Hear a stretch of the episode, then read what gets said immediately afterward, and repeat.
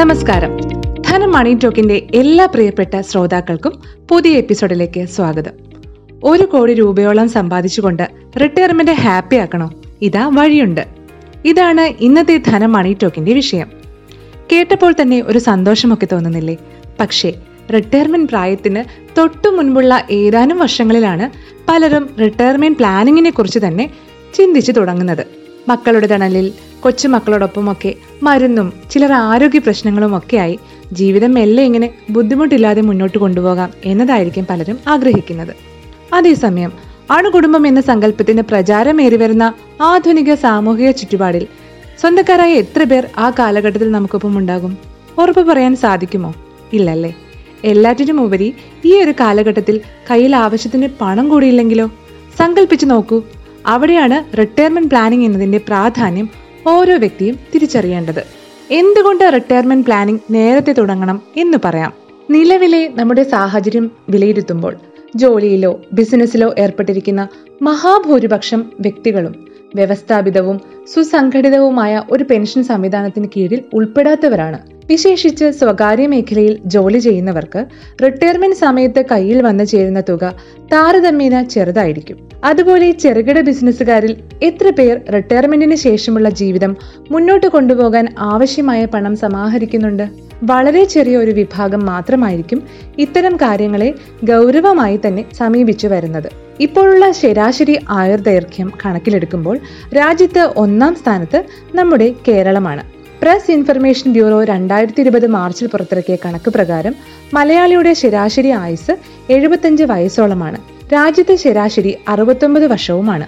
ആയുസിൽ ഉണ്ടായിരിക്കുന്ന ഈ വർധന നീണ്ട ഒരു റിട്ടയർഡ് ജീവിതം നമുക്കുണ്ട് എന്നതുകൂടിയാണ് ഓർമ്മിപ്പിക്കുന്നത്.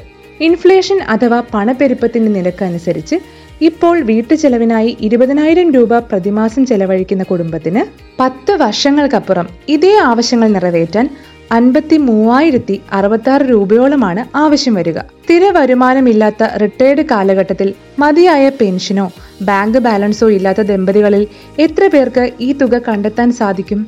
ഇന്നത്തെ സാമൂഹിക സാഹചര്യത്തിൽ വളരെ പ്രസക്തമാണ് ഈ ചോദ്യം. ഇപ്പോൾ നിങ്ങൾക്ക് തോന്നിയില്ലേ ഒരു റിട്ടയർമെന്റ് പ്ലാൻ ഉണ്ടായിരുന്നെങ്കിലെന്ന്?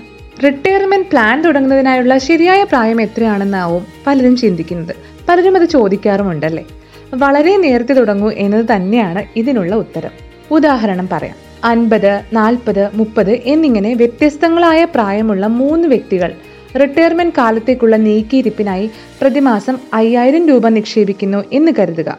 റിട്ടയർമെന്റ് പ്രായമായ അൻപത്തിയെട്ട് വയസ്സിലെത്തുമ്പോൾ മൂവരുടെയും കൈവശം ലഭ്യമാകുന്ന തുക വിവിധ റിട്ടേൺ അടിസ്ഥാനമാക്കി പറയാം. അൻപത് വയസ്സായ വ്യക്തിയുടെ നിക്ഷേപത്തിന് എട്ട് വർഷമാണ് വളരാൻ സാധിച്ചത്. രണ്ടാമത്തെ വ്യക്തിയുടെയോ പതിനെട്ട് വർഷം നിലനിർത്തി. അതേസമയം മുപ്പത് വയസ്സിൽ നിക്ഷേപം ആരംഭിച്ച മൂന്നാമത്തെ വ്യക്തിക്ക് നീണ്ട ഇരുപത്തെട്ട് വർഷക്കാലമാണ് ലഭിച്ചത്.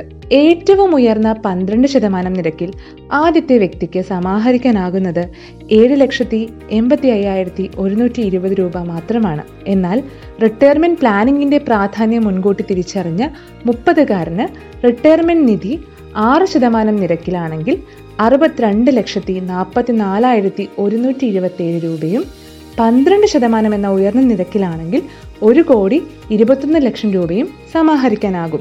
കൂടുതൽ കാലം നിക്ഷേപിക്കപ്പെട്ട പണം കൂടുതൽ റിട്ടേൺ നൽകുന്നു എന്ന സാമ്പത്തിക തത്വമാണ് ഇവിടെ വിജയിക്കുന്നത്. ആറ് ശതമാനം നിരക്ക് എന്നത് താരതമ്യേന സുരക്ഷിതമായ bank recurring deposit N P S P P F മുതലായ എല്ലാ നിക്ഷേപങ്ങളിലും ലഭ്യമാണ്. പന്ത്രണ്ട് ശതമാനം എന്ന ഉയർന്ന നിരക്ക്. ചില റിസ്കുകളൊക്കെ ഉണ്ടെങ്കിലും ദീർഘകാലത്തേക്ക് അനുയോജ്യമായ മികച്ച ഒരു മ്യൂച്വൽ ഫണ്ട് പ്ലാൻ കണ്ടെത്താൻ കഴിഞ്ഞാൽ എസ് ഐ പികളിലൂടെ നിക്ഷേപിക്കാവുന്നതാണ്. അപ്പോൾ നിങ്ങൾക്ക് സുരക്ഷിതവും അനുയോജ്യവുമായ ഒരു റിട്ടയർമെന്റ് പ്ലാൻ ഉടൻ തന്നെ കണ്ടെത്തുമല്ലോ. നിലവിൽ ജീവിതം ഹാപ്പിയായി പോകുന്നുണ്ട്. റിട്ടയർമെന്റിനെ കുറിച്ചൊക്കെ പിന്നീട് ചിന്തിക്കാം. എന്ന മനോഭാവം മാറ്റിവെച്ച് ജോലിയിലോ ബിസിനസ്സിലോ എന്തുമാവട്ടെ വരുമാനം ലഭിച്ചു തുടങ്ങി ഒട്ടും വൈകാതെ തന്നെ റിട്ടയർമെന്റ് പ്ലാനിങ്ങിന്റെ ഭാഗമായി ചെറിയൊരു തുകയെങ്കിലും നിക്ഷേപിച്ചു തുടങ്ങണം. ഇതോടെ ഇന്നത്തെ ധനം മണി ടോക്ക് പൂർണമാകുകയാണ്. മണി ടോക്കിലേക്കുള്ള വിവരങ്ങൾ നൽകിയത് ജിയോജിത് ഫിനാൻഷ്യൽ സർവീസസിലെ ഇൻവെസ്റ്റ്മെന്റ് അഡ്വൈസറി സർവീസസ് ഹെഡായ ജീവൻ കുമാർ കേസിയാണ് അദ്ദേഹത്തിന് നന്ദി. നിങ്ങളുടെ കമന്റുകൾ രേഖപ്പെടുത്തുക. ഷെയർ ചെയ്യാനും മറക്കരുത്. This is Rakhi Parvathy signing off bye